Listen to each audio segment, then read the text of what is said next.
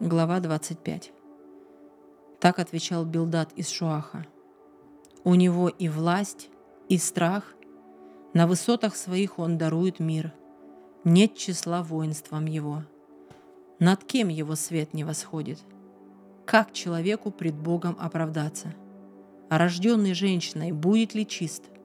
Смотри, даже месяц померкнет, и звезды не светлы пред ним. А тем паче человек, что червь, род людской, козявки эти –